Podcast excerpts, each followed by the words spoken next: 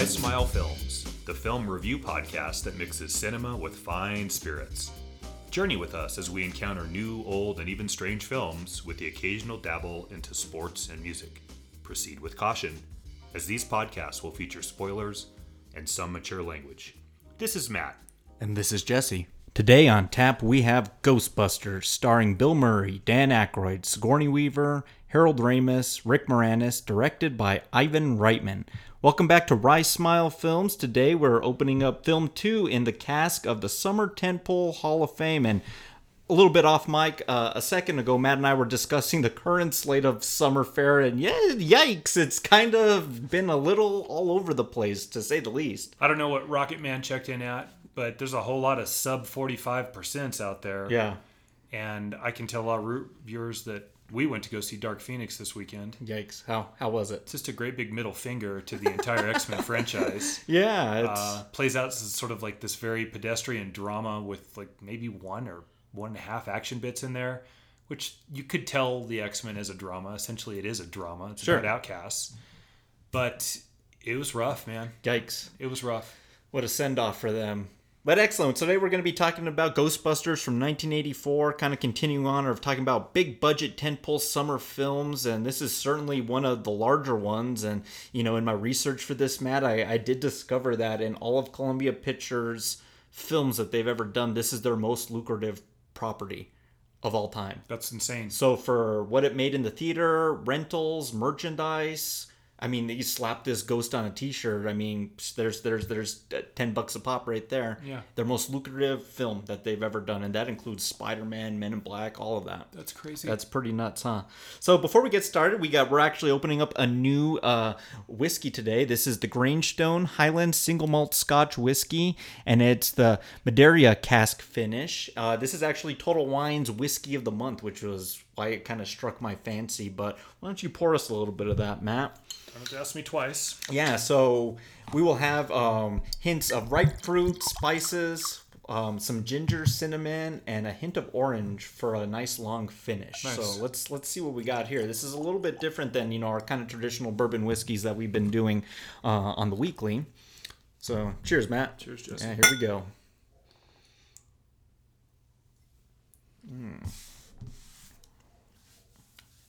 Mm-hmm. Oh, there it is. Yeah, Oh man, that's nice. it has an interesting beginning, doesn't it? Sure does. Yeah. Double matured. Um, I've had some of the other Grangestones, and they all kind of vary based on you know how much um, they've been aged, what barrels they're in. So I don't know a whole lot about these uh, Madeira uh, uh, casks, but it's certainly a little more fruity than you know some of the other ones. Wouldn't you say? Go in time two here. I like that little kick that kind of hits the nasal passages on the back end. Yeah. That's nice. That's got a little bit of that bourbon feel to it. And on the smell too, it's not a harsh smell that stings the senses. It's uh, actually fairly pleasant. That's really calm and soothing. This is just neat. I bet you with a little bit of rocks on this, that'd be really, really nice. That's almost kind of a summer sitting out by the patio drinking. Summer? Scotch whiskey, yeah. Isn't it right? There we go. Yeah. Well, excellent. Well, Nice choice. Good. That one's on you. That's Excellent. well done. Thank you. Yeah, thumbs up on that one. The the, the whiskey will get a, a good rating. But today we haven't had a bad one on here yet, though. yeah, not really. Yeah, so we'll have to keep buying these on the mystery and see like where we slip up. exactly. Yeah. Exactly.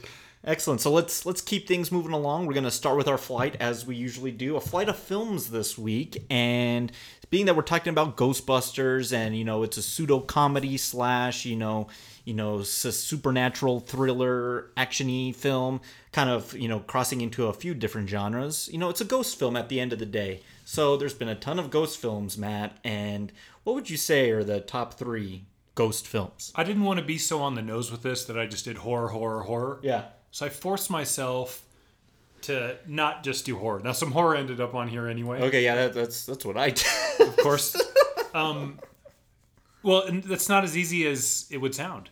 Because like neither one of us is going to come up with Ghost. Yeah, but then as I did research, uh, like films that I wouldn't necessarily categorize as ghost, like might have paranormal elements, much like the Paranormal Activity franchise. You know, like it, the ghost genre like crosses into so many different films, even like Conjuring and films like that. Well, that's what I was going to say. Like you start to play fast and loose with what makes it and what doesn't. Mm-hmm. So, but it's our podcast, so unless you're going to ring me up for a personal foul, nope, we make our own rules. go Raptors. Go ahead. Number three for me, 1939, Topper with Cary Grant. Uh, kind of a rock and roller with his wife. They die in a car accident, Okay. and he and his wife come back. The only problem with this film is it's not Irene Dunne. I wish his wife in this was Irene Dunne. It's Sure. not. Uh, they come back to essentially teach his boss that they both worked for how to live the high life.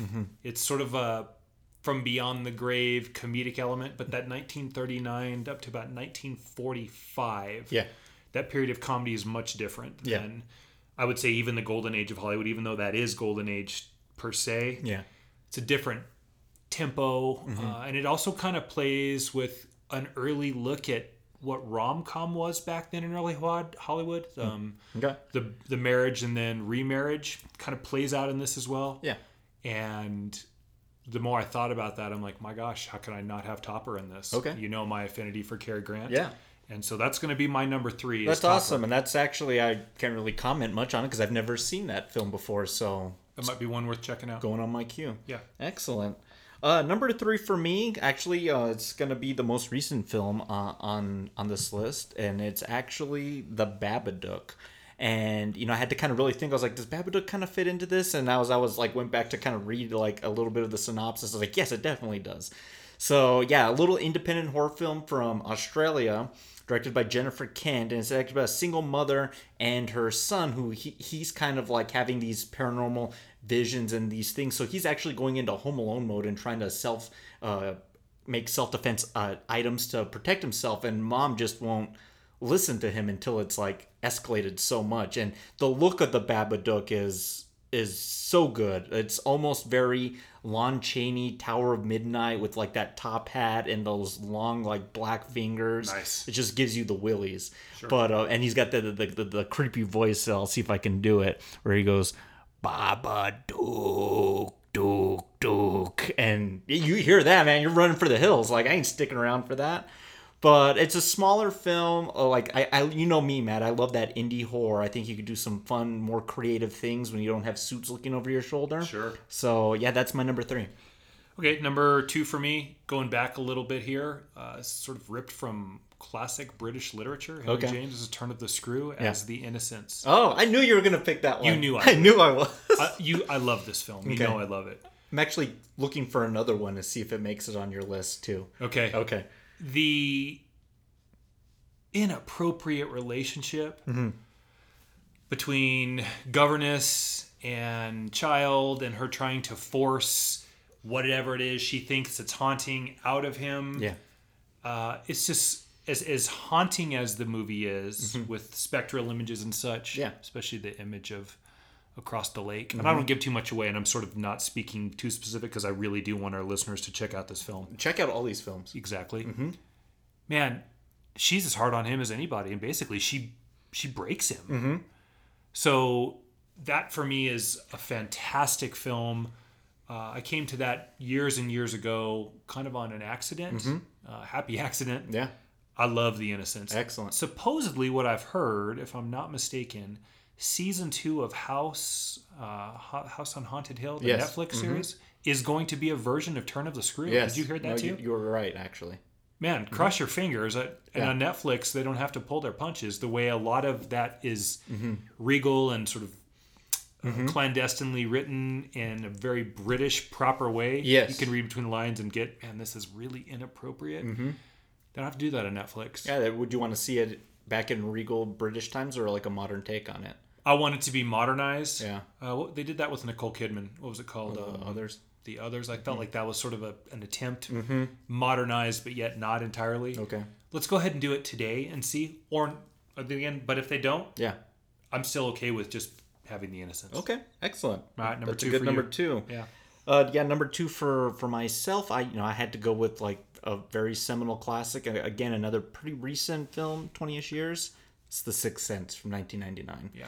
Uh, if you want to hear more about M. Night Shyamalan and his kind of legacy and oeuvre, go listen to the Easter 177 cast where we just broke down that entire trilogy. But talk about hitting it right out of the park, yeah, right out of the gate, and kind of almost cursing himself in the process. But there's no denying the impact of that film, its legendary twist, and, and the subtly brilliant performances of Toni Collette and Haley Joel Osment and Bruce Willis too. Of you know this these kind of relationships just such in flux, and it's, it just so happens to be a ghost story too. Toni Collette's influence in the horror. Oh, I love it. Hereditary, Right? Yes, Hereditary. Yes. Not going to be my number one, Mm-hmm. although it could be.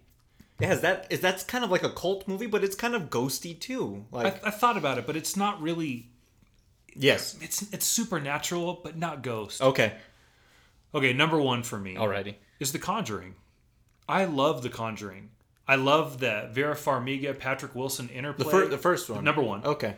I think the possibilities in the basement of spectral items that the Warrens have collected from houses. Oh, yeah. It's just a whole library of stories waiting to be told, and they seem to not be able to do anyone but fucking Annabelle. no, yeah, it's just like Another Annabelle coming. exactly. But okay.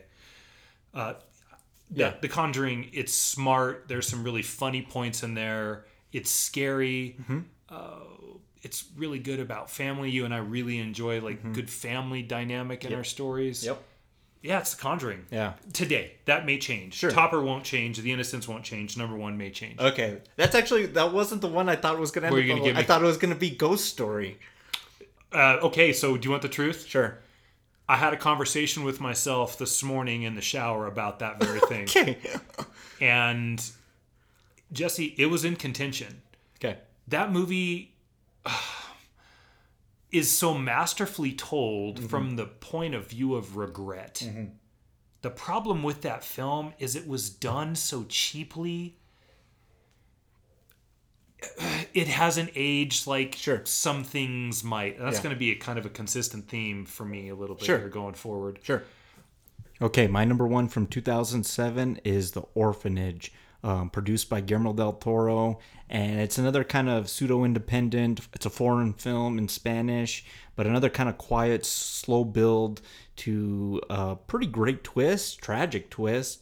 And it doesn't, you know, cheap out on like the cheap jump scares. It's going to kind of build its atmosphere in a very creepy way through this orphanage. There's a story about this family, and uh, the mother was an orphan. She decides to go reopen this orphanage as a home for disabled children. Her son goes missing, and it becomes kind of this embattled quest to find him and kind of warding off this evil social worker who just keeps trying to say that, like, that's kind of like her son and this and that. If you haven't seen The Orphanage, I highly recommend it. I'm unsure if it's on any of the streaming sites right now, but I own that one in my library. I, I, I love that film. As do I. That is a terrific movie. Excellent. Uh, there's a lot of stuff I thought about too. I mean, last week we talked about Poltergeist. I toyed with playing putting that one in here. I like the Conjuring films like you. I actually think I prefer the second one a little bit more to the first one, but they're both pretty solid.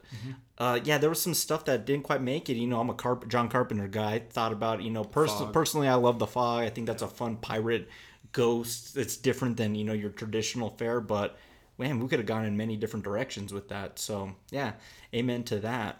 Nice Let- choices. Yeah, let us know what your uh, top three favorite ghost films are. And I tried not to like include Ghostbusters since we're going to be talking about it today. So yeah, let's get to happy hour time. Let's get to what we're here for.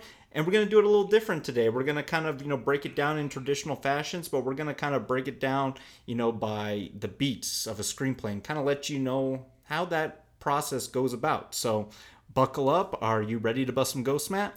Uh, I think this is the inciting incident. Excellent. Here we, Away we go. go. Here we go. If there's something strange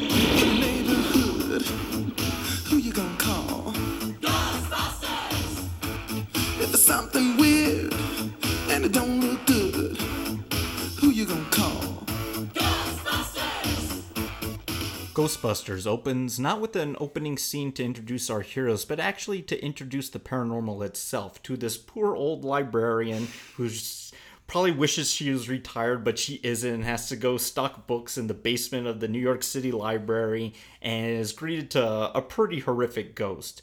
So, in about two minutes, we kind of established that, you know, this is something that's intended to scare you a bit. And, you know, we're hit right off the bat. And let's just talk about it right now about uh, Ray Parker Jr.'s seminal theme song, Ghostbusters.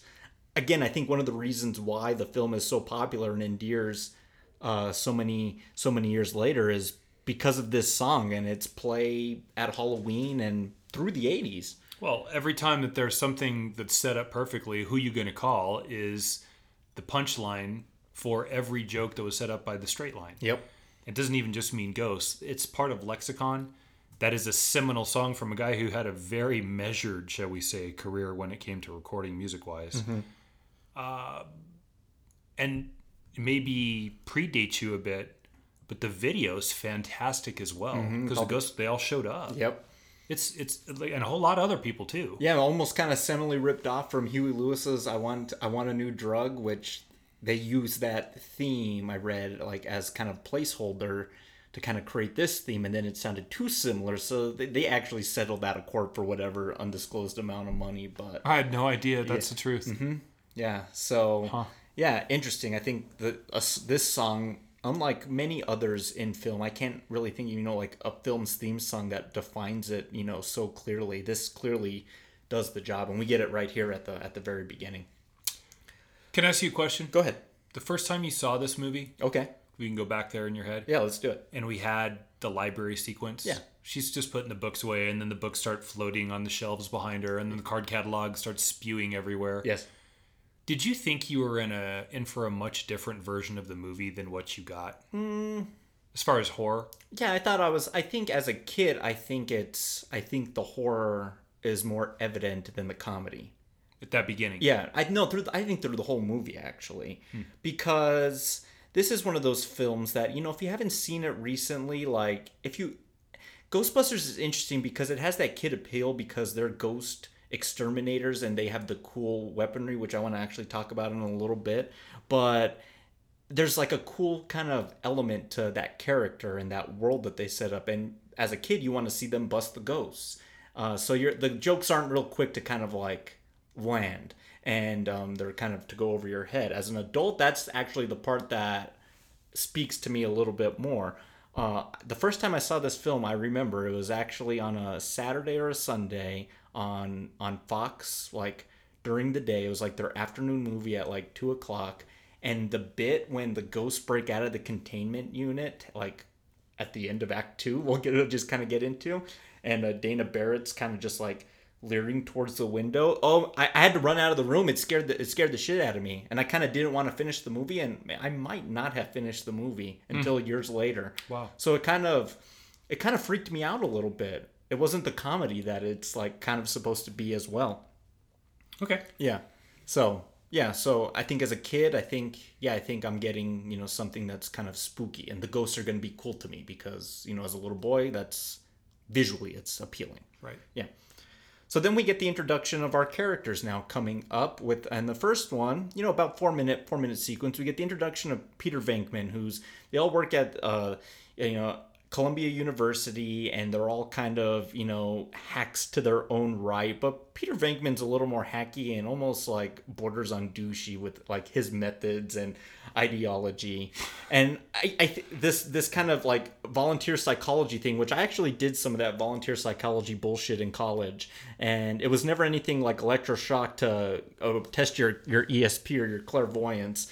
But the way he just kind of plays this guy because he wants to get in this chick's pants, like I love that scene. Yeah. That to me is the funniest bit in the whole film. The mm. entire film. That's Okay. the funniest bit. And what's funny is the guy that he's shocking, his reactions when he gets shot. Yeah. When that that bit of gum Yeah. flies out of his mouth. I'm getting a little tired of this. He's like, we're paying you, aren't we? You could keep the five bucks. Like, I think that's funny too. That's like the cherry on top is. And he's right on a couple of them too, and he still shocks him. He's like, oh, it's okay. We only have 87 more to go, or something. Some, 75 more to yeah, some obscene number. Right. Right. You can't see through these, can you? Yeah, I think that's uh, that's a good bit of um, yeah, con- but it introduces his character perfectly because as much as he is a scientist, I think he's got other ideas of how he wants to reap the benefits of that title. Sure. And this is obviously one of them. And in busts in Dr. Raymond Stantz, played by Dan Aykroyd, one of the film's writers, who in real life he's like a crazy paranormal, comes from a whole lineage of people that are just obsessed with like ghosts and this and this and this and that. So this is actually his brainchild. He created this idea, birth as kind of a vehicle for him, John Belushi, and Eddie Murphy and it was actually going to be a very expensive film where they were going to traverse space and time to be ghost exterminators. They kept the ghost exterminators bit, but they brought Ivan Reitman in. He's like, "Yeah, we need to tone this down because we don't have money to pay for a film like that." John Belushi actually um, passed away in there, so it kind of changed the dynamic of how they were going to approach the film. And Eddie Murphy kind of became his own kind of movie star in the early 80s, you know, 48 Hours and, and, and things, and Beverly Hills Cop, which actually came out this same year. Yep. More on that later. But they actually brought in my favorite component to this idea, which was Harold Ramis. Now, Harold Ramis had been you know a writer and a director in his own right directing you know tacking on stuff like uh like animal house and he directed caddyshack and then they met with stripes and did that with reitman and bill murray. So they had that connection there and their jobs as writers were to dan Aykroyd was to kind of build the world set up the scenarios and, and include all that paranormal jar- jargon. And Ramis was to touch up dialogue and you know create some comedy out of that as as you will. So together you know they they, they kind of brought this this together. So right off the bat you know Raymond's like the ever believer the the non-skeptic he's very the Fox Mulder of the Ghostbusters Well said. Yes. yep I want to go back to one thing what you just said since we're going to sort of approach this from the screenwriting point of view. sure This idea of a screenplay sort of being developed piecemeal Mm-hmm. is not unique to this story, and it's where a lot of good movies go to die as well. yeah You have this idea, you craft it, they buy it from you, it goes to the production studio. Mm-hmm. Yeah. Per WGA rights, you get the first crack at the rewrite, which usually is just window dressing because they've already hired someone else to come in and rewrite it as you're rewriting it. Mm-hmm. And then by the time it's all said and done, it's not uncommon for the script to look so unlike what it started as Sure, yeah. Mm-hmm. that they bring the original writers back in to fix what they broke, which was the original script. yeah That's they call it notes. Yeah. Here's the notes we want you to do. Yeah. Mm-hmm. And that's essentially a page one rewrite for a lot of people. So I want everyone to understand this. And this for a lot of people was I guess could be frustrating in the industry. Not for you and I if it ever happened. right? sure yeah Once they buy that script from you, Mm-hmm. they don't want you around anymore. They don't want you on set. very rarely do you get to like have that input What if you're Shane Black maybe? So unless you're like a Shane Black or like a Tarantino Right. or like a Nolan, Producing and writing and directing yourself. or you have the power to do so and call your own shots. Yeah, maybe not him so much. yeah. Well, once upon a time. Yeah, once upon a time. So that can be really, really troubling for a lot of writers. Mm-hmm. You know, jo- Jesse and I had an experience, man, it had to have been 15 years ago, Mm-hmm. with the guy that wrote History of Violence, which was adapted from a graphic novel. Mm-hmm. Yep.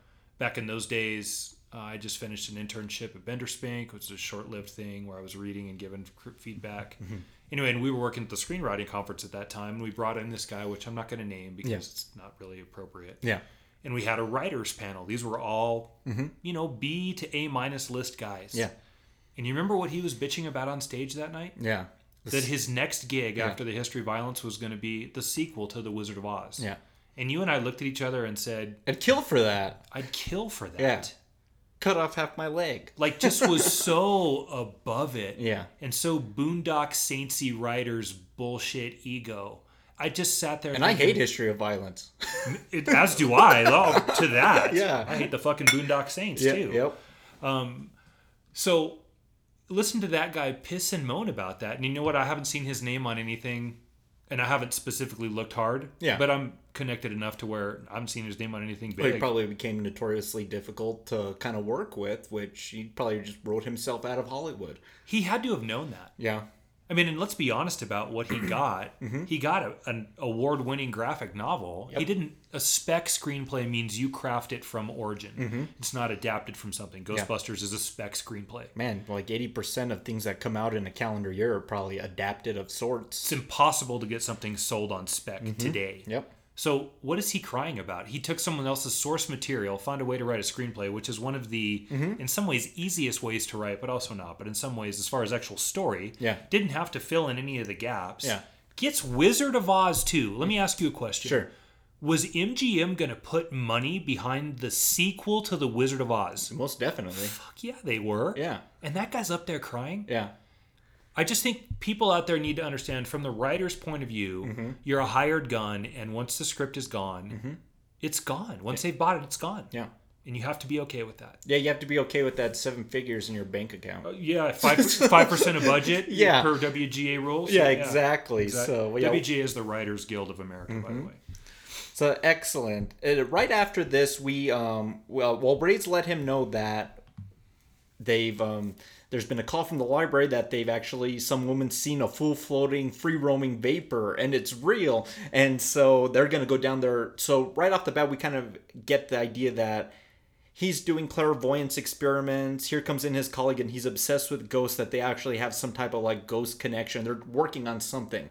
What's interesting um, thinking about ghostbusters that you might not you know consider you know with the ideas that the film starts out and they've actually never they're not really good at their jobs. They really never experienced anything that they've spent decades studying in school to like prove anything. So this is kind of like their virgin run here at the at the library, and then we're introduced to the third member, Dr. Egon Spengler, and he's actually my favorite member of the entire group because of how deadpan he is, and he might actually be the brainiest, but he's also like the doofiest at the same time. Like I think Venkman gives him a line where like Egon, this reminds me of the time you tried to drill a hole through your head. That would have worked too if you hadn't stopped me. like just kind of like they're just so brainy for their own good. But Matt, kind of right off off the bat here, I actually asked my wife when we were when we were watching it if you could describe like all three of these these characters to me, just from this little opening bit of them kind of exploring. Like, can can you give me like a little bit? Venkman's the player, Okay. uh, Spengler's the scientist, Mm-hmm. and Stantz is the zealot. There you go. That's what I would give him. And that gets to the screenwriting beat that I think we should cover right here, Let's do it. which is the introduction. So, in the first five to six pages of any screenplay worth its salt, we got to hit this first beat. Now, beats, the way Jesse and I look at this is we, we play in a 10 step or 10 beat platform. Yep. Okay. So beat one is our introduction. And that is at the beginning of this, and I'm going to ask you the same question back in a minute, but let me get this out while it's on my mind. Go ahead. While we hit these beats, this first one is the introduction of main characters in a setting that the audience will be familiar with or familiarize themselves insofar as we recognize them as a member of this society Mm-hmm. or a member of this cult or this profession. Yeah. And if you want to put the fourth member in there, Yes. be the ghost. Yep. Now we could talk about Annie Potts, but let's not. Yeah. I mean, you know what I mean. I no, I don't, I don't mean that. I Yeah, just no, mean she's just a side character. Yeah. Mm-hmm. So we have those three characters and the ghost. If I was going to ask you the same question, what Yeah. would you name those three guys? I would name them. Or clarify the characterize those three guys. Sure. Yeah. You know, like I, I kind of see you know all the mythology and the world building coming from Dr. Raymond Stantz, who's going to build their tools, their supplier, their Lucius Fox of sorts as Egon. And Venkman's kind of the wild card. I kind of don't know what to expect from him. He's kind of like a loose cannon. I know he wants to help us out and believes in the cause, but he's also going to steer us into some very unorthodox path, paths coming up here in a bit. But Aykroyd described it as the brains, the heart, and the mouth Okay, perfect. and kind of described it as kind of an unorthodox, uh, speaking of Wizard of Oz, a Tin Man, Lion, and Scarecrow situation. That's which interesting. is, is, yeah, you can kind of see that. But here they are on their first ghost adventure, and this opening scene it does a good job of setting up, you know, the tools of the trade. And I got to give Ghostbusters a lot of props for. To, we don't get this today, Matt. We get we're getting a Men in Black sequel this week that we don't want. A failed X Men sequel last week. Uh, we're getting all these different kind of attempts, but back here in the '80s, I think films like this, Back to the Future, Indiana Jones, Star Wars, got to actually build mythologies and worlds and kind of uh, uh, uh, tools of the trade of sorts. We get the PKE meter. We get like the ectoplasmic residue. Later, we get the the the proton packs and the Ecto One and and the characters yeah, films like this don't get to do that. If anything, they're rehashing all that shit, which is kind of nice. It's nice world building in film. You get to do that every day in a book, but it's rare in movies now. Two things about that. I think that's really well said. Mm-hmm. The death for any movie or script spec Yeah. script right now is no built-in audience. Yep. And the difference between this period that we're in is the Reitmans, the Donners, the Silvers. I could go on. Yeah. Weren't afraid to take a chance on what we would call a high concept idea. Yeah. So let's break that down right now because this is gold if you can get one. You want to attack it first? Yeah, and this I think this film's a good example. Exactly. This is a film about uh, ghost exterminators, like in New York City. Like it's you say ghost ex- or exterminators who exterminate ghosts. Like you see the movie like on the screen. Another one, Jaws in space, like Yep. Alien. You see the movie already. And then looking at titles too, the 40 year old virgin, the title tells you exactly what that movie is going to be about. So a high concept idea that can you can build a lot around that, and that's just the idea. You haven't even put the meat in yet. So there's three things that I look for, and you just said the first one perfectly. Mm-hmm. Okay, you can see the whole movie in a sentence or less. Ghostbusters. Know, Okay, the second one is, is widely appealing. It's that four quadrant summer essential component. Mm-hmm. Yep. And then the third piece is unique. Prior to Ghostbusters, there hadn't been a ghost hunting movie like this. Mm-hmm. Jaws? No. So we can go on and on and on, right? Those are the three check marks for high concept. Yeah. Now there's a fourth sort of bit newer element to that, and that's budget. Mm-hmm. Yeah. And that's single location and under $5 million, which of course they want that. Yeah. Of course every Uh, that- studio wants the hardest one to do. high concept under 5 million one location. Yeah, what is this, what is this lifeboat? Exactly. yeah, that's, right. That's that's really difficult. So that creates the high concept playing field. Mm-hmm. And this and that decade, the 1980s, I think really excelled at that. The second point that I wanted to make, Mm-hmm. You're talking about world building. Mm-hmm. You know the movie franchise that I think that has done that the best in the last five to six years is? I mean, I already know. You know what it is. I know it is. Go. John Wick. For sure. Yeah. It's John Wick. Mm-hmm. As done on spec. It's John Wick without question. Mm-hmm. They didn't, or they weren't so scared to not take a chance on a guy whose career was basically over. Sure. Yeah. And I love Keanu Reeves. I think we do too. Yeah. but he was gettable because he didn't have a gig. Exactly. and they went over the top with violence and the assassin's world from the hotel to the tokens Mm-hmm. Yep. Mm-hmm. to everything that plays out in john wick is absolutely brilliant Yeah. from a conceived and spec screenplay idea it's a fantastic Mm-hmm. Yeah. story I see a lot of those seeds kind of here too. Sure. That series did like the sequels way better than how this movie followed up its sequels. But Yeah. you see that here, like it's set in a world that you're familiar with, present or 1980s New York. But the tools and the uniforms and the lingo and the ghost catching, the uh, mechanisms and the villains, which I, I want to talk about the villains here coming up. You're right; it's it's non-existent today, but was excelled in the 80s, like in a number of films. So let's pick it up story wise okay so we get rid of the library ghost i'll let you go ahead Yeah, our first ghost encounter it goes poorly because they really don't know how to deal with it, and they actually run screaming because it's it like jumps out at them. Get get her! That was your plan. Good move. But we're in- instantly go from this to what Matt and I would call the inciting incident of the film, which is going to be the conflict idea that's going to propel the film forward to its conclusion. In this film, it is the Ghostbusters getting kicked off campus because they haven't produced a lick of anything. They're just like reaping the benefits of grants and them coming up with the idea, well, let's just go into business for ourselves. What does that mean? And Venkman's like, I don't know, but let's just do it.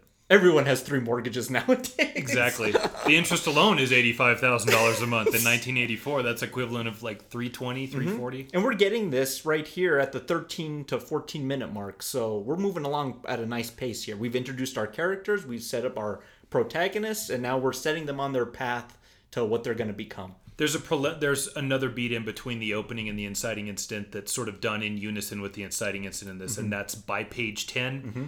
Uh, this is one of it's an important beat, but it's not as important as the inciting incident because I'm going to argue that's the most important beat in the entire film. And we'll break that down here in just a moment. Yes. the by page 10 is essentially 10% into the movie. Your audience should know exactly what this film is about. Mm-hmm. And I think we get it. Mm-hmm. These guys hunt ghosts. Now, the inciting incident, for everybody that's listening, I'm going to put them through a little drill. Go ahead. I want them to look at their feet and imagine that there's a line in the sand right at the tip of their big toes. That line in the sand is the point at which we embark on the quest mm-hmm. to story and script. Mm-hmm. Now, every inciting instant, if done well, is met with resistance to where the protagonist mm-hmm. won't step over that line to begin the quest. Yeah. But inevitably, they have to, otherwise, you don't have a story.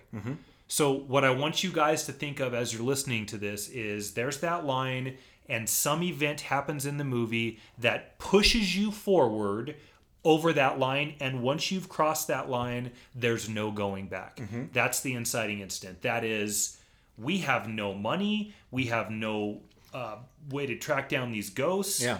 We've got to figure out a way to do it on our own let's go into business for ourselves. Mm-hmm. That's the inciting incident. Is essentially them getting fired from Columbia University. The call to action, Call as, to action. as you will. Joseph Campbell, right? Yep, and there's there's some funny lines in there too, where he's like, "You've never been out of college. I've worked in the public sector. They expect results." So awesome. They've never been doing anything for like the last eight years, which is hilarious to me because they appear so brainy, but they're kind of like they're kind of lost and dim-witted. Yes. as smart as they are. So they actually um, take out a uh, on on Ray's inheritance uh, three uh, three mortgages to buy this rinky-dink falling apart uh, firehouse. station, yeah. Which you know what? I've never been to New York City, Matt. I want to go. I want to see all the sites, but one of the things I got I got to see. I got to go see this Ghostbusters firehouse. Like I'm gonna make the fan pilgrimage to see that.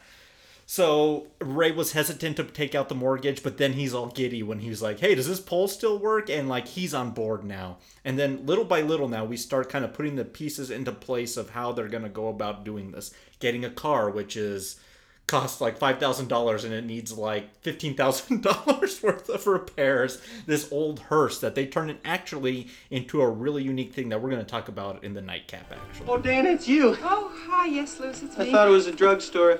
Oh, are you sick? Oh, no, no, I'm fine. I feel great. Just ordered some more vitamins and stuff. I was just exercising.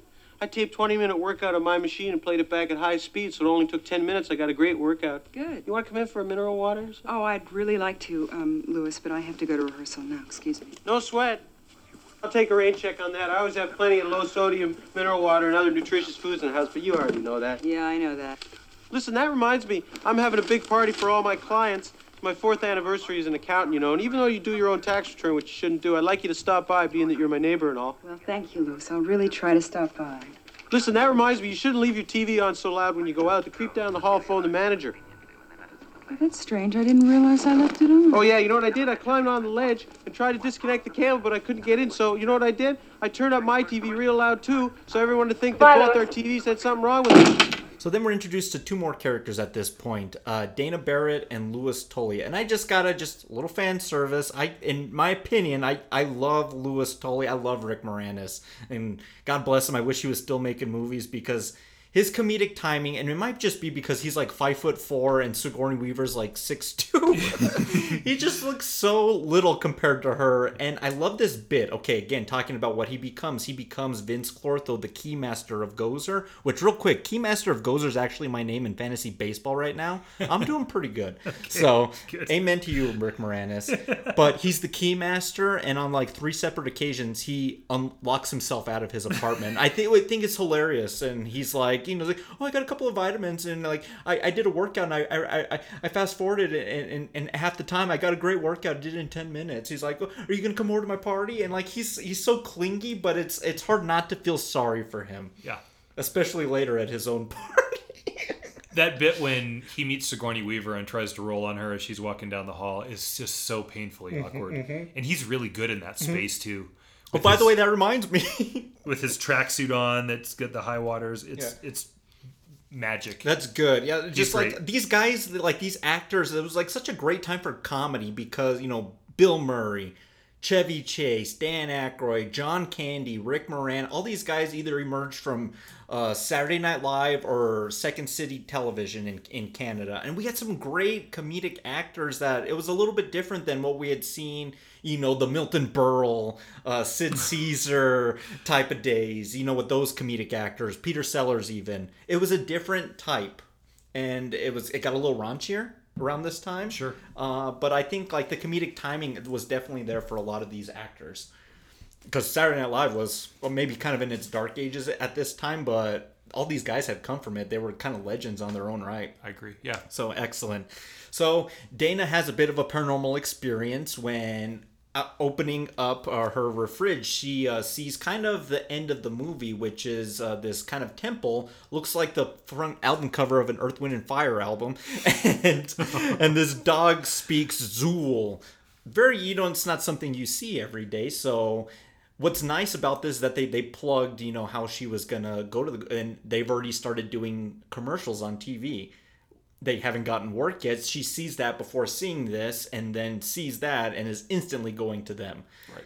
they've recruited this kind of you know kind of anal receptionist janine and you know they, they're just struggling to kind of put this uh, shanty firehouse together and she comes to them with their first kind of big case of sorts come investigate my apartment and the characters that we were introduced to start to play in their natural roles. Mm-hmm. So Venkman recognizes this is a potential woman, and I think I got a crack. And I'll go so- back to Miss da- Barrett's apartment and check her out. I mean- I'll go check out Miss Barrett's apartment. right. Spengler's a little too eggheady to even care about that. Meanwhile, the anal receptionist, um, Janine. Janine Yes. Annie Potts, Yes. has kind of already taken a shine to him. Mm-hmm. And Vink, Venkman's ju- or uh, Stantz is just elated Yes. that there's some action that they're getting. So we're getting the characters in their element responding to their first call to action, if you will. Perfect. Yeah. From her. I think I think it's defining them. You know. You know, really good. It's they're all very defined in their traits. Nothing's more frustrating in an action film where everyone's just the same. Like you know those Right. like Fast and the Furious films, and everyone's just trying to out macho them, where they're all just kind of blend into one, just kind of like macho douche. Here, you can definitely tell like how different they are. You know, George Lucas was really good at this in the original Star Wars film, really defining what those characters are and how different they are they go to Miss Barrett's apartment. They find nothing. You know, anytime I'm, I'm at a p- piano too, I always uh, uh, jingle my, my fingers on the keys, and I'm like, they hate this. See, Ghostbusters has just leaked onto my life. Like I'm always kind of finding little ways to incorporate it in there, but they've found nothing. It's kind of a dead end. Hopefully, it comes to something. She's paid them something, obviously, and then they get their first call at the the Stanwick Hotel. Uh, they've they've had a ghost, uh, which we find out is going to be nicknamed Slimer, which Belushi uh, or, or um, Dan Aykroyd has said was actually an homage to John Belushi Oh, that's This great. kind of like I didn't know that. gluttonous kind of kind of man. Like this was kind of like his like homage. 'Cause, you know they were real close. Like when all that kind of went down. Blues Brothers. So again, we kind of see them in their element, and they had these uh, nuclear accelerator proton packs on that they've never tested in any instance, and they're just gonna go hog wild here in this hotel. Not before some hilarious destruction ensues. I love the line where Egon tells them, "We shouldn't cross the beams." Like Yeah. they've already unleashed these beams, and they're just destroying everything, including like the maid in Yeah. the hallway. Yes.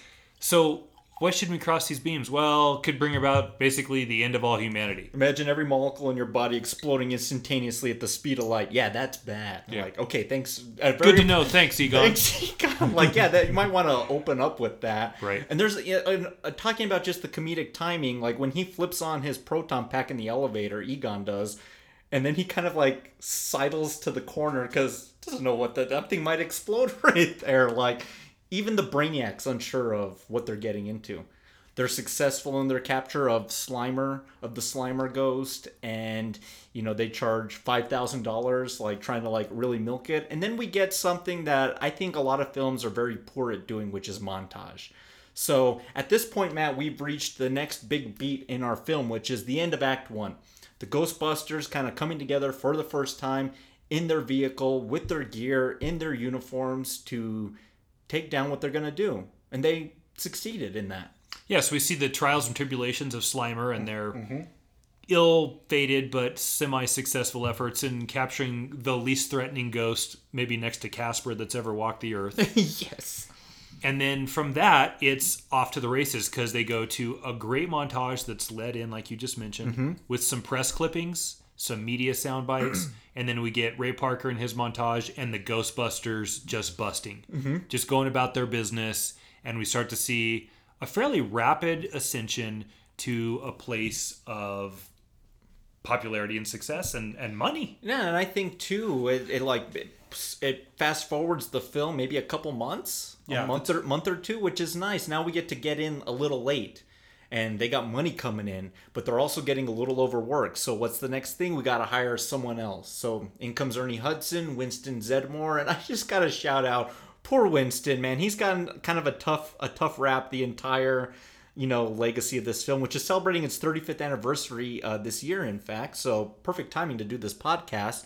But when I watched my version of the DVD, the opening menu was like uh, the Ecto One, the, their vehicle, and the reflection of the Ghostbusters in like the window. it was just the three of them. It didn't have him, but he didn't have his name on the poster. I mean, he, he hasn't had that. But Winston actually serves a very important character role later in the film, where if you have the mouth, you have the brains, you have the heart. Winston's your outsider. Winston's your Dana Scully. And once he actually kind of sees the shit that unfolds and his time busting ghosts, he's going to be the one to really say, you know, like, you know what, this shit is real. And you need to start taking them seriously back when they're in the mayor's office. He's actually the one that's able to kind of plead to them that I've seen these things and you got to believe me that this shit is real. What I like about his character too Yeah. is he represents sort of the spirit of the group. I don't want to mm-hmm. say the mm-hmm. soul because that seems so on the nose Yeah. to say about mm-hmm. Ernie Hudson. Yeah. But he does that conversation that he has with Dan Aykroyd that's fairly heavy biblically referenced with revelations where they're quoting scripture to each other. Judgment Day. Man, that's not comedy. That's not drama. That's straight soul. Yeah. And I think what you said is really profound. He does serve an important role in the film. Mm-hmm. Yeah. As what's the castaway D minus version of Eddie Murphy that was still left in the script, fulfilling whatever need Ellie- Eddie, Eddie Murphy didn't. Exactly. And yeah, I mean, I know why he's not on the cover because he kind of doesn't matter. But Well, he doesn't really show up until it- until halfway through. It's just that he's not another. He, they're not just adding another character to kind of like dispose of it. Like I think he suits some purpose, like you just said. Yeah, I love that the spirit of the Ghostbusters. yeah. yeah. So we're getting close to one of our other beats of the film, which is going to be called the midpoint. But we got a pretty big scene that's going to happen here. We're actually going to be in, introduced to sub antagonist of the film, Mr. Walter Peck, played by William A- Atherton, and Who plays the same role in Die Hard, by the way. was the same douche bastard in that film. So what which- you're saying the movie becomes a documentary at this point because even in Ghostbusters, the EPA are a fucking pain in the ass like they it's funny. I. I was reading a little bit about this guy, and he actually like in public like gets a real hard rap because he's played like such unlikable characters. Like just on the street, they just like go, "Hey, dickless!" like It's true. This man has no dick. yeah. So at least he has that legacy into himself. But man, he just totally throws a wrench in this whole thing, and he's gonna bring the authorities down and a search warrant because he wants to look at the protection grid that these ghosts are being housed in, which Of course he does. which Egon at the same time was like, you know what, Ray, it's getting pretty crowded in there. Like, I don't know what we're gonna do if we're so busy with all this ghost busting, and we're on the uh, cusp of something monumental. Yeah. So Well, this is an important point because now you get another Mm-hmm. active protagonist because this is one of the qualms I have with this film. Mm-hmm. It's been a long time since we've seen a ghost at this point in the movie. Sure. I know you have the dogs with Sigourney Weaver and Rick Moranis and Zulu and whatever the hell his name is. Zuul. Okay, yeah. Show, no, what's no Zuul. Zuul, yeah. Yeah. and then whatever that. What's his? Vinz Clortho. There you go, Vinz Clortho. Yeah. but Slimer was the last ghost in this movie. Yeah, because we don't really. and that's s- probably twenty minutes ago. Yeah. Uh, Not if you count the ghost uh, oral sex scene, which I totally forgot to mention. Right. As a Right. kid, you don't know what the hell that is. I know, I and see. then as an adult, you're like, "Why the hell is he crossing?" His... Oh, okay. Got like, it. That's quietly kind of s- smart writing too, like on their part. So these beats we're talking about are housed in a really traditional and familiar standard story form for you all, and that's beginning, middle, and end. Yeah. So the movie script is based on a three act structure: Act Mm-hmm. One, Act Two, Act Three, essentially beginning, middle, and end. Mm-hmm. in definitions of time, a page on the screen is about. or, I'm sorry, a minute on the on the screen is a page in the script. Mm-hmm. So it's about two thirds. Yeah, it's like sixty percent is your second act, with the other forty percent being divided up between the beginning and the third act. So when we talk about the point we're getting to right now, which is the midpoint, we're at the middle middle of the story. Yeah, and we're at 45 minutes in the movie right now. Right? Is the movie ninety minutes? Uh, it's one hour and 40 minutes So hundred minutes. to fade out. this is like the perfect length like for a movie. 50 actually. minutes, yeah. Yeah. So at 50 minutes, it's literally halfway through, and that's probably less than well, less than credit time too. Yes. So it might even be even more. No, more. it's 140 at fade out. oh, really? The final scene. I timed it all out. Okay, wow. Mm-hmm. So about halfway through the movie, we get the middle middle part. So the the Busters are well on their quest. We've seen them met with some success, as we talked about with the montage. Mm-hmm. Things are developing with another secondary protagonist. I'm sorry, antagonist, Yes. Mm-hmm. William Atherton, and then we get more development with the Sigourney Weaver character. Mm-hmm. And she comes home, and I'll let you have this one. Sure, and it's at this point in like in the format that we're, we're we're discussing here is where shit just hits the fan, and it's about to get more complicated before it gets better or more intense for the heroes. Well, for okay, to put that in screenwriting terms, Yeah. it's escalating conflict. Yeah. Think about a staircase. So the opening is like step one. The inciting incident would be step three.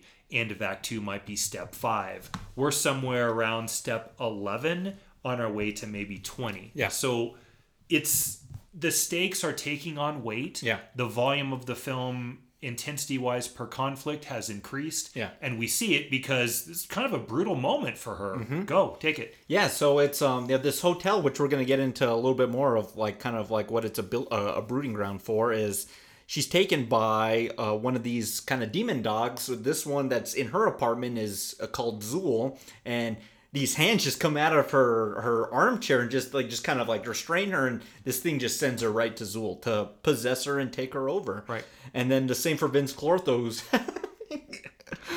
a party for his tax clients because he's an accountant. this is real Nova Scotia salmon. The breeze at room temperature. Uh. I have acetylsalicylic acid. I give Tony that for the name brand. cheaper, better financial. He improvised the whole scene, Is that right? that that whole bit, and they did it all in one shot. And yeah, like him dancing and Ted and Annette Fleming and Who Brought the Dog. Does anyone want to play Parcheesi? So this is the second demon dog, Vinz Clortho, and these two are actually the gatekeeper and the keymaster for a demigod or a demon of swords known as Gozer the Gozerian, which we're gonna see that here coming up.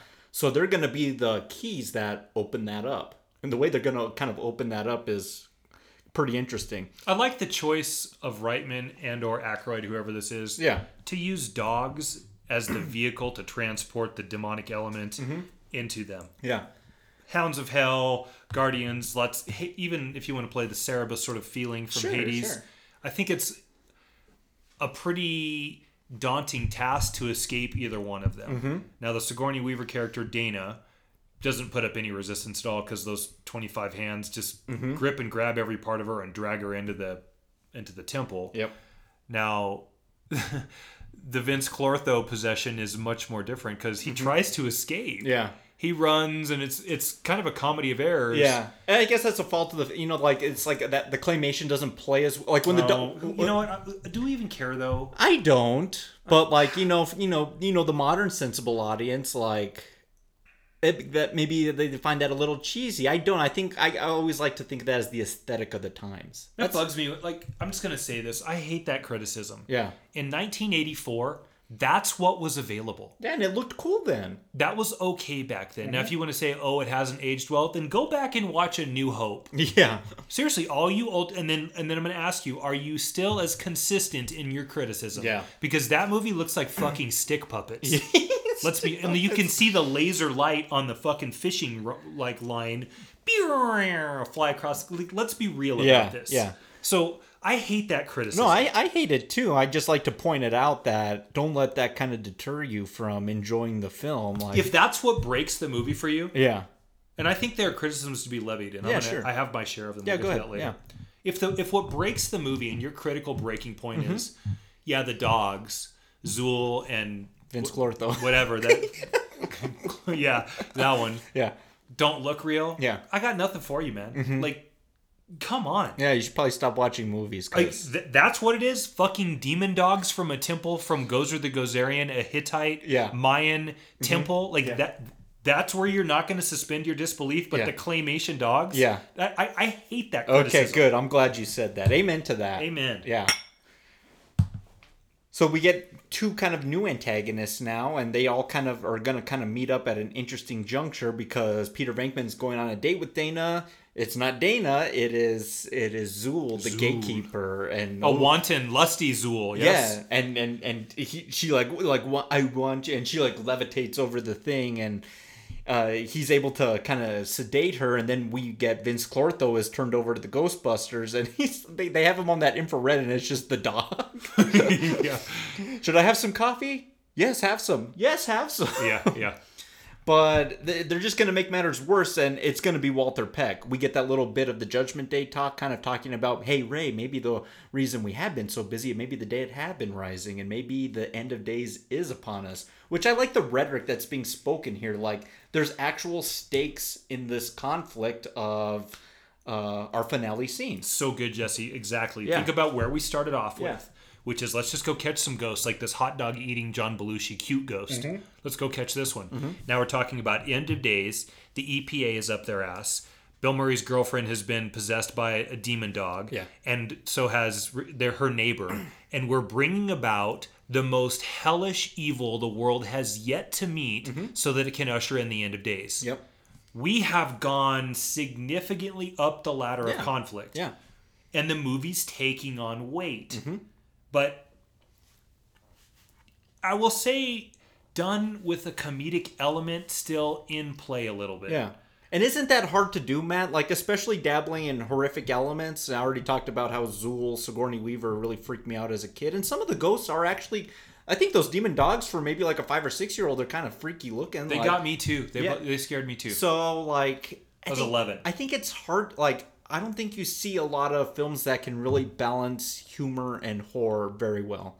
I can't think of another one. Well, the only other one I can really think of that I really like and really enjoy is American Werewolf in London oh, okay, yeah, right. but that, that's a hard combo to make fit because comedy and horror kind of react the same way i alleviate my laughter or the joke with a laugh i alleviate you know the the fright with the with the laugh that Well they said. play off each other on the same kind of wavelength Exactly. Yeah. It's the release of stress through laughter or through chic. Mm-hmm. Shriek, chic. Shriek. Yeah, exactly. Excellent. So in comes Walter Peck. He has his court order. They shut down the protection grid, and all this hard work that they've done from beginning to this point now, all the ghosts are loose on Manhattan. The Ghostbusters are kind of pinned as kind of loony, kind of insane people. They get locked up, and it's at this point we've reached the end of Act Two, and we're going to start the beginning of Act Three, which now we're going to have our crisis conflict resolution now. So this moment at the end of Act Two is called the turning point of Act Two. Yes.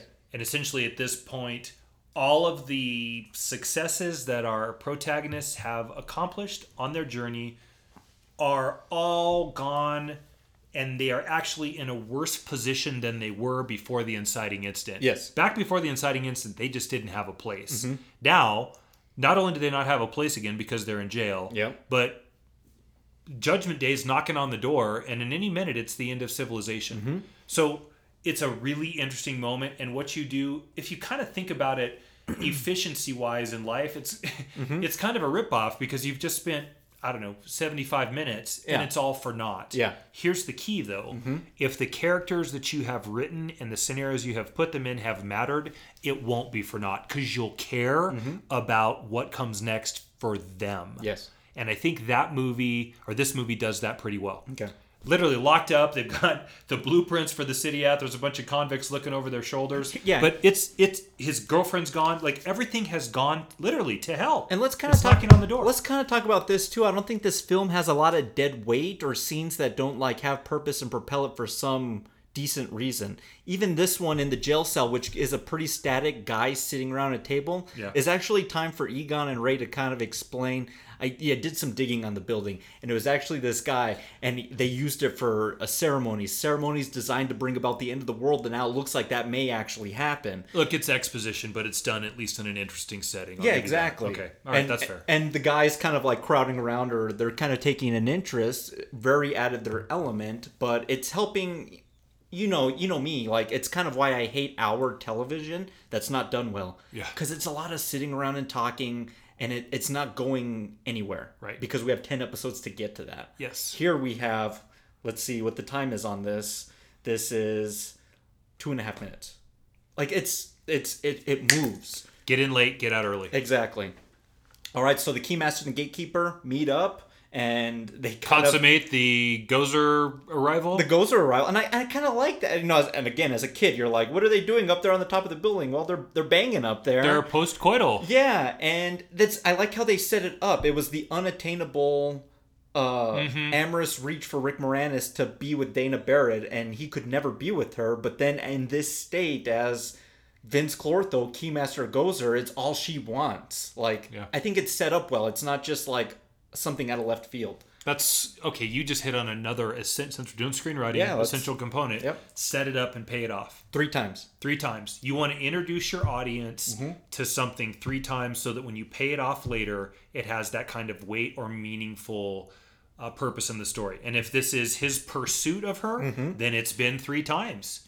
We've seen the initial hallway meeting. They've seen her tell him that he has that she has a date. Yes. And then we have this third time where uh, she basically invites him in, and they have this. So Yep. set it up and pay it off. Yes. So here we go. Well done. That's really important because it takes the audience about three times Mm-hmm. to get that subtext. It doesn't take the audience three times to get the full story. Yeah. But this is an underlying subplot. But Yeah. here it is. That's what enriches the story and gives it volume and makes it three dimensional and not just one linear tangent story. Not just something that's thrown at you and you just have to go with it because you're in the theater and you're like not going to walk out unless it's yourself. Like you leave movies all the time. you know what just occurred to me though Yeah. for all everybody that listened to the Endgame podcast Yes. this is exactly the opposite of our big criticism in Endgame Yes. which was those tangent alternate dimension time branch bullshit Mm-hmm. none of those were set up or paid off yeah. Right No, yeah. and that's why that's so frustrating They're pay off through our assumptions of how they would pay off, which that's bullshit. That's that's just lazy writing. Yeah. Setting it up three times and paying it off once Mm-hmm. is paying attention to full story through the writing process. Mm-hmm. And that is no small feat because you can't just have some obscure event that has nothing to do with the story. The setup has to occur in the context of the workings of A and B in story mechanisms. And I think we're getting a lot of that in this film. The Louis Tully Dana Barrett bit, the crossing of the streams, the overrunning uh, paranormal activity in New York City. Like they're setting up all these things that are going to kind of be at play here in our our final act. yeah. So the Ghostbusters get out. The mayor wants to talk to them. Uh, everything's gone to shit in New York City. Like it's always like that. Like poor New York. Like race one up to New York because every Godzilla, this Independence Day, man, they just they've had it rough. These men are consummate snowball artists. They use sense and nerve gases to induce hallucinations. People think they're seeing ghosts. And they call these bozos who conveniently show up to deal with the problem with a fake electronic light show. Everything was fine with our system until the power grid was shut off by Dickless here. They caused an explosion. Is this true? Yes, it's true. This man has no dick. So they're here talking with the mayor. Walter Peck's trying to like speak his piece of like they, they've started a, ma- a major environmental this and that, and they're like everything was going fine here until Dickless over here shut off the power grid. Is that true? Yes, it's true. This man has no dick. Bill Murray's best line in the whole it's, film. it's a slam dunk setup. But you know now it, this is when that Winston moment comes into play, and the mayor has no other choice but to look that we're out of our element the police the national guard the army they can't deal with this the way you can you're the expert so we have to call upon you so it's this is another kind of second call to action where it's almost the redemption redemption element of the story everything that the heroes have accomplished to get to the reversal Mm-hmm. Yeah. Is then forced to be put into play to accomplish this greater evil that's coming. Mm-hmm. This so is- like all of that's almost practice Yeah. up to the second act reversal. This is that moment too. This is a great example. Rocky Four, Rocky at the top of the mountain going Drago, because now he's ready for his rematch. Mm-hmm. Right. Like this is his second chance. Exactly. Yeah. So it's time to get the Ghostbusters out and let them go do their thing. Mm-hmm. So they show up to that hotel, The buil- it's a, like a, an apartment building. apartment building, sorry. Yep. And the crowd's waiting and they're met with adulation and applause and cheers. And no sooner do they pull up than their car falls into Like a, sinkhole- hole, a, a sinkhole. Yeah. One hour and eighteen minutes in. Okay, so we're moving really good time Yeah, here. this is perfect. Okay, of course they survive because that would be the worst ending in the history of film if that was just curtains at the end of point. Mm-hmm. Yeah, and we want the showdown. Okay, so then let's do these last three points. Conf- crisis, conflict, resolution. Mm-hmm. Okay, so defined crisis is here it is the uh, penultimate moment between good and evil. Okay. Conflict is the actual, I'm not saying fisticuffs, but let's just say fisticuffs between protagonist We've used that word like so often in these podcasts. Like we need to sneak it in like every episode. Fisticuffs? So they're gonna get into a fisticuffs. okay. Yeah. And then con- crisis, conflict, resolution. the ultimate resolution. is what happens at the end. And then you get closure at the end, which is how you finish the film. Yes. Mm-hmm. So we are at that point now. So here it is crisis. Here's the apartment complex. This thing that's trying to finish off looks- everybody It looks like hell. is upstairs. Yeah. So let's go. Now, if you take the Ghostbusters pre Slimer yeah. and have them ascend the apartment complex, They will fail. compared to these Ghostbusters, Mm-hmm. Yeah. at least they have a fighting chance now. Okay, so then per that definition, the script has succeeded in allowing us to see that there's been growth Mm-hmm. Yeah. in their quote unquote super abilities. Yeah. Their unique traits. Okay, go. Excellent. So then we're gonna get you the, the the showdown that we've been waiting for. They reach the top of the Earth, Wind, and Fire album cover. on the top, I swear to God, it that's what it looks like.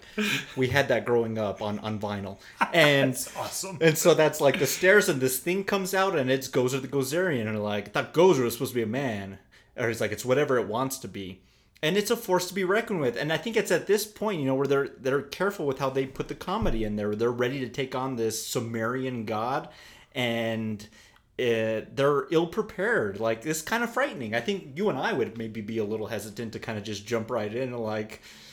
She's got to go through us. Go get her, Ray. Go get her. eh, Me? Yeah. And then we get the whole "Are you a god?" bit, and no, and she lets him have it, and then like we get like that that moment, that kind of heroic moment that we you know we've been building for. Like this chick is toast. Get your stick, hold it, heat him up, smoke it, make it hard, ready. Like that's awesome. Yeah. Like that's great. And then they they, they, they let him have it, and then she kind of they neutronize it. A total protonic reversal. I know this movie way too much. Man, no kidding. But yeah, she kind of disappears and then kind of gives them the ultimatum like, I'm not the final form that I'll take. The traveler is coming. Yeah, choose and perish. Like, if we think of J. Edgar Hoover, J. Edgar Hoover will come and destroy us. So, blank your minds. And every time I watch this, I'm like, this is impossible because how do you not think of like the first thing that pops? How do you blank your mind from think of just like an alligator or like Right. Michael Myers to come and destroy us? I would totally pull a Ray and I'd pull in like the most ungodly thing onto my city. Yeah, thank God Ray's the one that decides with their fate because mm-hmm. had it been one of the other ones or you or I, mm-hmm. there'd be no chance. But he chooses, mm-hmm. or his mind chooses for him, Yeah. the Stay Puft Marshmallow Man. okay. Yeah. So a giant marshmallow man is coming through the streets of New York mm-hmm. to essentially Godzilla it. Yeah. But let's talk too. Just like the image of this of Mr. Stay Puft is that's iconic in its own right. It's as part of the legacy of this film as the the Ghost logo or the proton packs or the Ecto One. Like you remember Mr. Stay Puft. Right. Yeah. He's kind of got a smile when he's crushing people in the streets, but you know what I really like about him Hmm. is when he starts to ascend the building to get them and they blast him with the proton packs and the lasers. Yes. Is that face that he has. He's got this grimace on his face, this chagrin. Almost kind of scary. Yeah. You know, he's not the happy, smiley, Mm-hmm. squashing people underneath his marshmallow feet. He means business. Yeah. And okay, well, it's real simple. It's a marshmallow. Let's just cook this guy. Yeah. And they do, and then he basically reverses the flames and blows them at him, and essentially almost roasts them. Again, the, the the the conflict. They're making it. It's getting worse and worse the more that it progresses. So now they got this gigantic ma- mammoth marshmallow man who's burning the building that they're on, and they have no way to defeat it.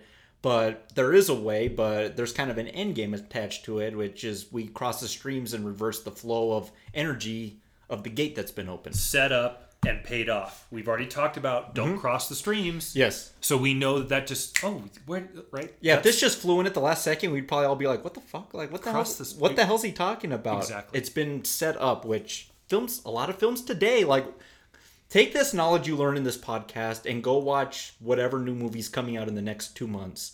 Guarantee you're gonna just be like, "Well, I didn't see any of that," and we just, uh, I think we're just expected to expect a lot of things, and I think that's maybe why I like twenty percent of movies I see in the calendar year I probably would agree with that. because a lot of them can't like do it like this and it's like you don't get a pass for lazy writing just because you've been given a 200 million dollar budget i'm sorry Well, if you put a shiny enough picture around it, Yeah. the box office might speak differently. Mm-hmm.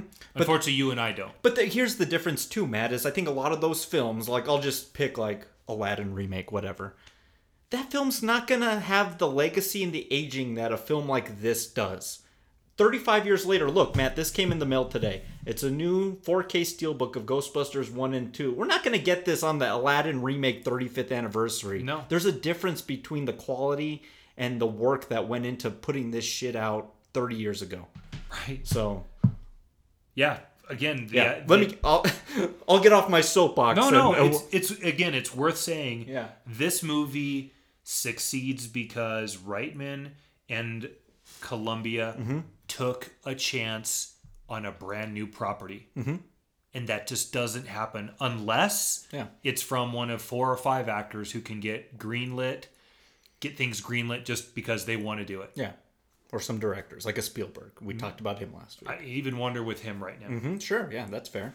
Okay, so the We get- proton beams are crossed. We close the gate, the thing explodes, Mr. Stay Puft is eviscerated, and we're kind of left with wreckage on the top here. So we're kind of wondering who's left, what's what, and we kind of think it's not going to end so well. Like, smells like burnt dog hair, and like, we, we kind of don't see the shreds of Vinz Clortho and, and Zuul, Dana and, and Louis Tully. But out of the wreckage, we kind of, we, we, we get that. We get the resolution of the story now. We've defeated Gozer. We've closed the portal. We still have to kind of deal with the rest of the paranormal BS that's happening on New York, but we've saved the day for now. Yeah. And we've saved our two other characters who were taken from us. So we get to the the final little bit. I called it winning the day to fade out of the movie. Mm-hmm. On a screenplay, you have a fade in and a fade out. Our fade out, we this is one hour thirty eight minutes. We fade out at one hour forty minutes and thirty five seconds. Like it's a perfect length for a film like this. Like a lot, a, less is more, but there's a lot in this movie. It's not like they cut corners. It's just everything I think has a purpose. There's not dead weight in there. Dead scenes that are just kind of like idling our time till we get to the the Thanos moment or whatever. Crisis, conflict resolution. All boxes have been checked. Now we get closure. Mm-hmm. Seems like Bill Murray and or uh, Spengler Yeah. and Dana are going to be together, Yeah. and everybody is going to live happily ever after. And we fade out to a celebration of the Ghostbusters and their greatness. And at this point, no one is left wondering. I wonder what happened about. Yeah. I don't think this movie had the intention of being franchised. Yeah. And you can tell because what followed was not good. Ghostbusters 2, which as a kid I actually kind of liked that more. Maybe it was the slime and I thought that was cool.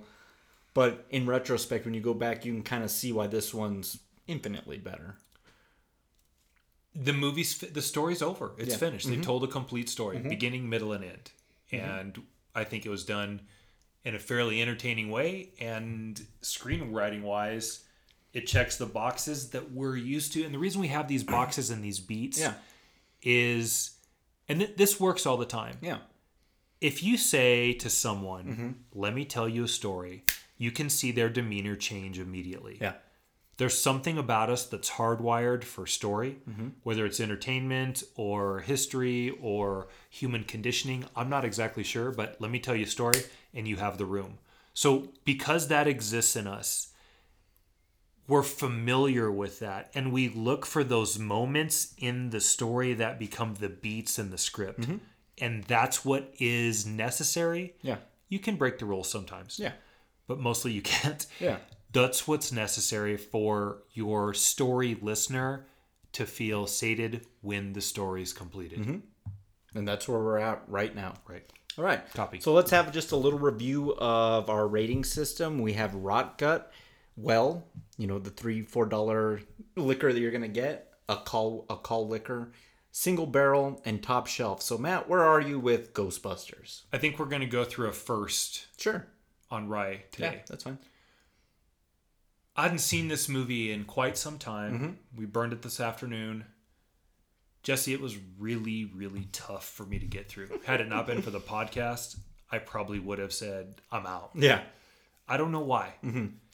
Here's a couple things that I know that are unique to me and probably not to most of our listening audience. Yeah. I'm not a huge Bill Murray fan. Okay. I'm even a less Dan Aykroyd fan. Yeah. E shit, and then we're in the '80s, and man, we're I, you know, Bill Murray's most acc- acclaimed work is Lost in Translation. I fucking think that's one of the ten worst, most Well, overrated films of all time. I don't like that movie either. Oh my God. But I like his. I like his the comedy films he was in. Caddyshack, Stripes. This one. I can take Stripes. I I find his character to be the most annoying in Caddy. I mean, I don't. What about Bob is unwatchable for me. I guess Groundhog Day is okay. okay. My list is even shorter, Yeah. except for Grosse Pointe Blank when it comes to Dan Aykroyd. Okay. I hate the fucking Blues Brothers. Yeah. It's awful. I hate it.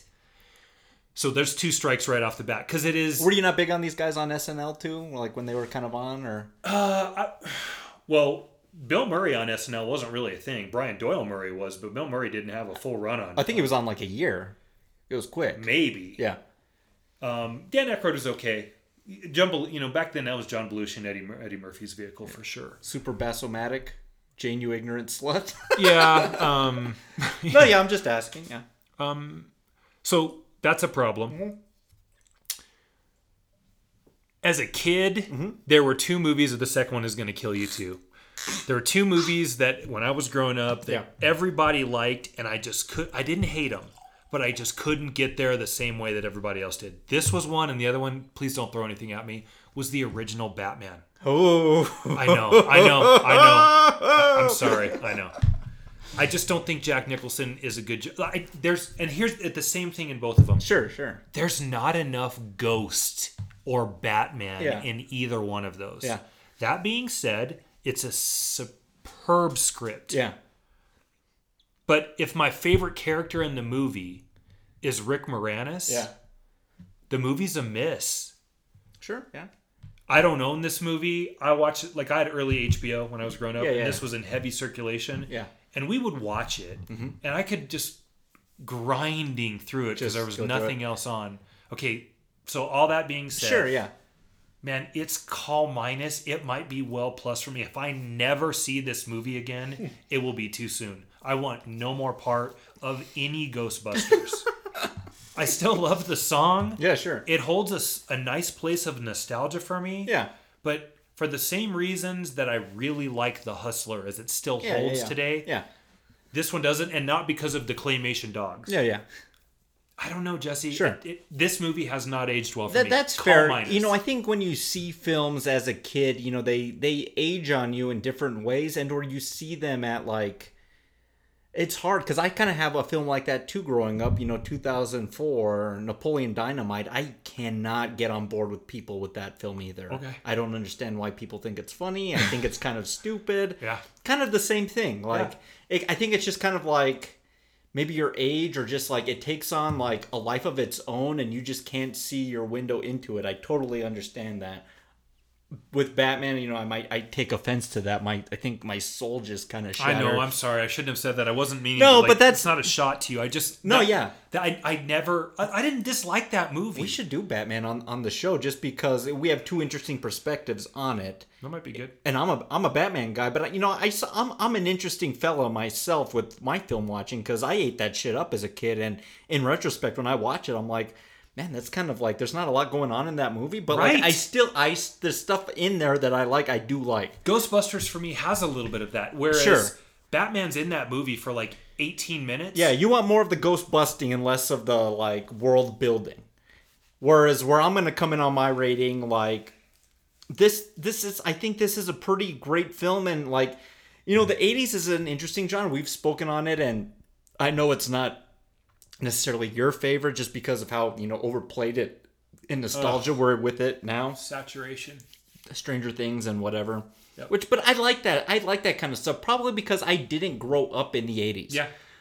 I'm a child of the 80s, but I'm not. I'm more of a child of the 90s and Jesus Christ, like what the hell happened in that decade? See, because I love that decade of film. Yeah, but like it, as a kid, like my nostalgia with that is different. It's steeped in like kid films and animation Oh, right. and, and larger films. You got more of the indie film movement out of it, and I've grown to respect that as I get older. But I kind of get that with the 80s. I'm able to look back at that decade and look at the Goonies and the Ghostbusters, Back to the Future, all three Indiana Jones, the Star Wars trilogy. And then as I got older, I found I discovered Aliens and Robocop and Predator and the Terminator, and I'm just like, Jesus Christ, Matt, you were spoiled, and you didn't respect it. But this is nearly top. It's like t- it's teetering on top shelf single barrel for me. I almost want to include it like in my all time top ten, but you know it is. You know, I, there's some other stuff that has to sneak in there. I think this is a pretty great film. It's pretty, per- we, you know, we sung the praises of this. This is one reason why I chose personally this film was, you know, I, you know, got a degree in, in, in film theory, filmmaking, and the film they just shoved down your throat is Citizen Kane. And I love that film. I love Orson Welles. Like, talk about him another day, but Do you love that film? I do because I, I, it's important and it's again it's not for everybody but I understand why they teach it to you but if I had my way and my day and got to teach my own class I would tell you story structure through this film I would do The Apartment, but okay, I would make a case for this over over Citizen Kane. Sure, yeah, like I think it hits all the same points in a much more interesting way. And again, blending comedy and horror is difficult to do. Sure. But I think you get some memorable characters, and I cannot praise the world building enough for everything that Star Wars gets just like praised for with the lightsabers and the Force and the dark side and the Empire and the Rebels and the X-wings and the Death Star and whatever. I love all that. I love it. I love it to death. But this film does kind of the same thing in its own way proton packs, ghosts, uh, nuclear accelerators, Gozer, Zuul, Vinz Clortho, and I'm telling you, go to the movies the next two weeks. You're not going to see that. You're getting a sequel to Spider Man. You're getting a Lion King remake. You're getting a Toy Story 4. You're not getting a film that's going to build the world for you the way that these films did in the 80s. The last film that I, honest, honest to God, that was a big summer release that did this was 2010, and it was Inception. Dream thievery heist film like we don't get it often enough unless you're uh Nolan, a Fincher, a Spielberg, a Tarantino, you don't have carte blanche to create stories like this where in the 80s they were more willing to take a chance. And you said it earlier. And if you could take anything away from this podcast is to take a chance on original ideas cuz you never know what's hiding in there. This uh, this movie. Every single one of those movies that you listed in the 80s that you love Mm-hmm. is an independent spec script. Mm-hmm. I mean, I, I, maybe there might be one or two that's adapted in there. Yeah. But you didn't do Lethal Weapon or Die Hard either. Yeah, I like Those are all script. Those are all written for the screen. Yeah. Lethal Weapon, Die Hard, Poltergeist. You know, Spielberg had such E.T. as much as I hated that. That's an original idea. Yeah, based on on, on kind of nothing. and and the craziest thing about the whole Ghostbusters legacy and it spawned a whole media franchise, a sequel, a reboot, a video game We're- Cartoon. We're, getting a new Ghostbusters film next year that's set in this original universe, directed by Ivan Reitman's son Jason Reitman. Yep. Like it's still alive. And Did he write it too? what this new one? Yeah. I I think the son did. Yeah. Yeah, he wants to kind of. I think that's cool. Carry on Dad's legacy. That's awesome. Uh, the craziest thing about this whole story was Ghostbusters made a shit ton of money in 1984, and I actually have an idea for us for our, our the final film in this cask of of a thing we can do for our flight, and I'll, I'm going to save that. Okay. But the highest grossing film of 1984 wasn't Ghostbusters; it was Beverly Hills Cop. Yep. Which that just blows my mind. I like Beverly Hills Cop, but not as much as Ghostbusters. Also, spec screenplay. I don't know how that like spoke to the collective consciousness of because if you like total up the totals and what it ma- would make today, it's obscene. And that's just a simple movie of a Detroit police officer who goes to Hollywood. It's a good year. 1980 Temple of Doom, Gremlins. Yep. Yeah, Yeah, Beverly Hills Cop is just a fish out of water. exactly. We would talk about that another day. We will. So there's there's my answer for that. So let's wrap up with a nightcap. Pour a little bit more of the Grange Stone here. It's pretty good, huh? It is. I really have. We put a dent in this bottle too, haven't we? There we go. There we go. Yep. So let's wrap up with a nightcap and talking about, you know, I almost considered discussing, you know, f- like uh, a weapon or a gadget, like the coolest gadget in film, but let's talk about the vehicle today. This film has the Ecto 1. We discussed it earlier, the hearse, this kind of mechanized thing that houses their proton packs. That's a cool vehicle. But what's your favorite film vehicle? This was a fun one. There's three or four that came into them, so I'll do the ones that were close and Go didn't ahead. make it, and then I'll give you the real one.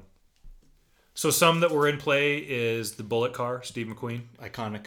Eleanor from Gone in 60 Seconds, Mm. John Cusack's uh, car in um, Better Off Dead, Mm. Burt Reynolds, Smokey and the Bandit. But the one that's going to beat all of those Yeah. is it's funny this has come up three times in this podcast today. Okay. Is John Wick's 1969? Oh, yeah. Is it Dodge? Yeah. Man, that car and what it means to him in that film and how he use it uses it is to me the car that if I could have one from a movie, Yeah. it would be that one. I love the tumbler from Batman, and there's some other like all the stuff that I just mentioned, Mm-hmm. Yeah. but it's that one. That's cool too. And if you want to talk screenwriting terms with John Wick's car, his car and the stealing of it is in case the inciting incident of that film. exactly. It's literally it sets him on this path of rampage that has propelled an entire franchise. Yeah. So Yep. that's an awesome choice, and it and it, and it keeps and it keeps showing up, which is great. I'm surprised you didn't pick a few of the things that were kind of floating around there. That's kind of it. That's I, I like your pick. It's bold. Uh, you left a DeLorean on the table from Back to the Future, Yeah. which a shitty car in real life, but expertly, masterfully used in that film. I, I almost wanted to throw TV into this with the Adam West '66 Batman Batmobile because I think if you could pick any of them out of a lineup, it's gonna be that one. Well, like if you're gonna TV, I'd put the General Lee from the Dukes of Hazzard. the A team's van. Like Sure. there's so many things, but I, a vehicle man could have been future too. I'm surprised you didn't pick the Millennium Falcon, but you know if I had to pick any film vehicle and it's you know personal preference. I'm a James Bond guy, but if I can only pick one of those, it's the Aston Martin DB5 from Goldfinger. It's a film, you know, Goldfinger's the prototype Bond film. It's the it, from Russia with Love. Point by Point is a better movie. Goldfinger created the Bond mythos, the theme song, the gadgets, the Bond, multiple Bond girls, the the, the, the multiple Bond villains, and the car, the car that's gonna propel him. And he he drove a Bentley, and he drove a Bentley in the books, and kind of like these kind of old fashioned cars. in Goldfinger, he got this Aston Martin, which this six figure car, but it could do the coolest things imaginable oil slick, machine Yeah, guns, yeah. ejector seat, bulletproof, uh, you know, glass. And Bond had some cool cars throughout the years, but I don't know if there's a more iconic and more recognizable car, you know, from that kind of genre. So, I thought you were gonna go with Vanishing Point.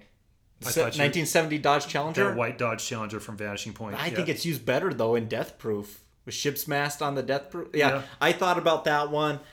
You know, film wise, you know, we've been spoiled with some pretty iconic vehicles, and you know the the way they've been used. You know, you could even kind of make a case for the shit that was used in Mad Max. Oh, yeah. Fury Road. Like those are kind of like Frankenstein vehicles of sorts, but yeah, interesting, interesting to say the least. Can I ask you a question since you brought it up? Go ahead. When ahead. you said vehicle, I had I didn't even consider Like any space? any moving thing.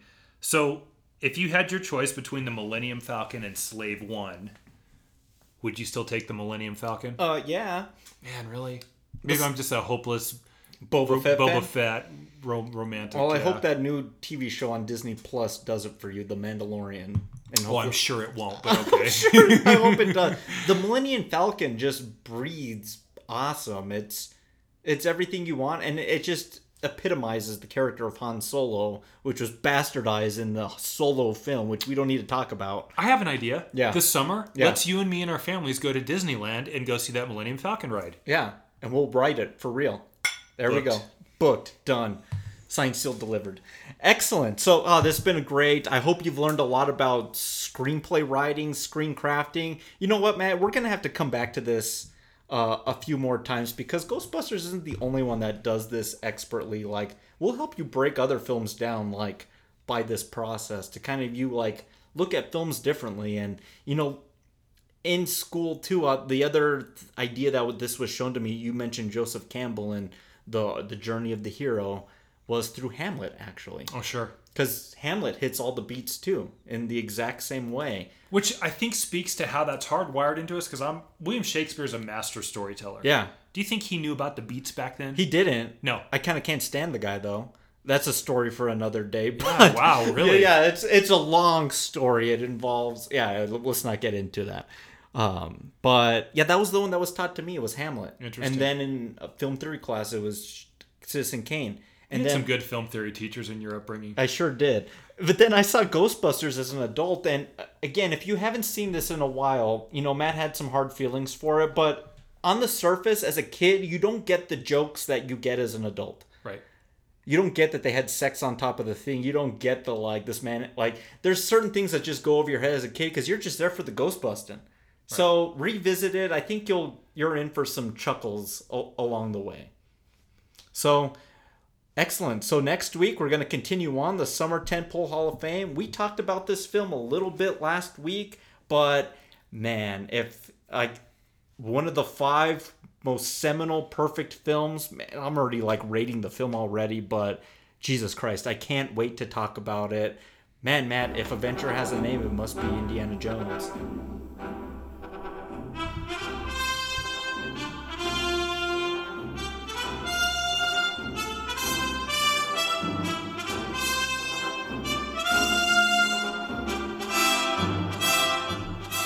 On tap for next week, we have Raiders of the Lost Ark from 1981. Steven Spielberg, at the height of his powers, delivering us one of cinema's greatest film heroes, expertly played by Harrison Ford. We talked about it a little bit last week. I can't wait to get in the weeds with this film and explain why I love it so much and why it gets me all like worked up inside. But man, I'm excited to talk about this. And with that, as much as we're going to love the film, we have a little bit of a surprise next week too. So we'll look Yeah. forward, and we won't let the cat out of the bag. But we're going to try something a little different next week. Sure. So we'll see how that plays out. I'm excited for that. So cheers, Matt. Cheers, Jesse. We got to get going. I got to go bust some ghosts. After I'm done, I'm going to go find Rick Moranis and we're going to play a game of Parcheesi. It's about time. That poor guy's been dancing with that same tall blonde girl for like 35 years. He needs a break, man. Excellent. God bless Rick Moranis. God bless Rick Moranis. I, I love him. Yep. But you know what? Thank you to the listeners and the followers and the subscribers. You know, the following thus far is like totally shocked Matt and I. I mean, for God's sakes, you know, uh, the real John Cusack actually liked one of our photos on Instagram last night, and not a lot of people get to say that. And to that, let's bring this up right now, Jesse. Mm-hmm. If this isn't your uh, choice when it comes to casks, Yeah. we have several other archived. Maybe you can give the listeners a bit of what's yeah, excellent. archived. In the past, we have done the Eastrail 177 trilogy with Unbreakable, Split, and Glass. We have done Film Noir, uh, Serenity, like You got to do Serenity.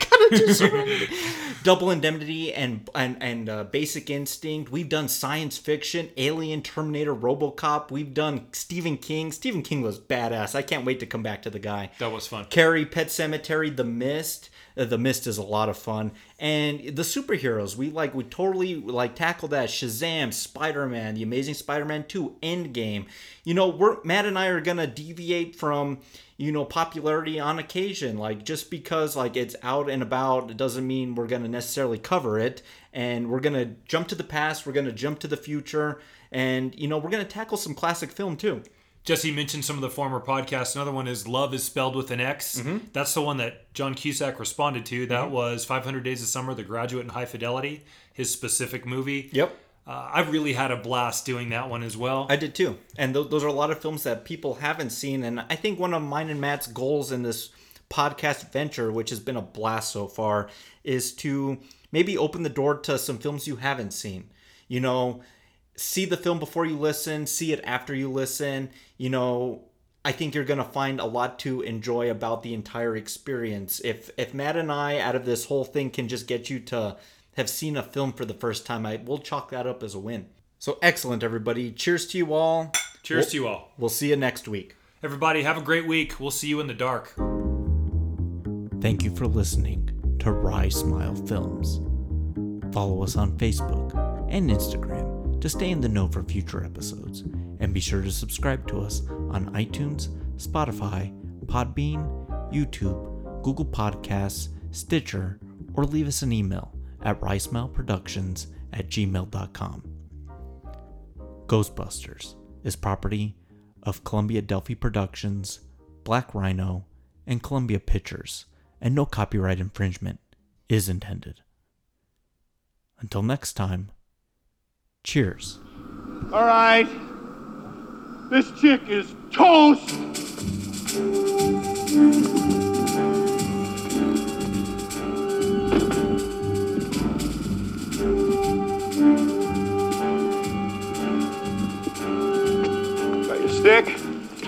Oh!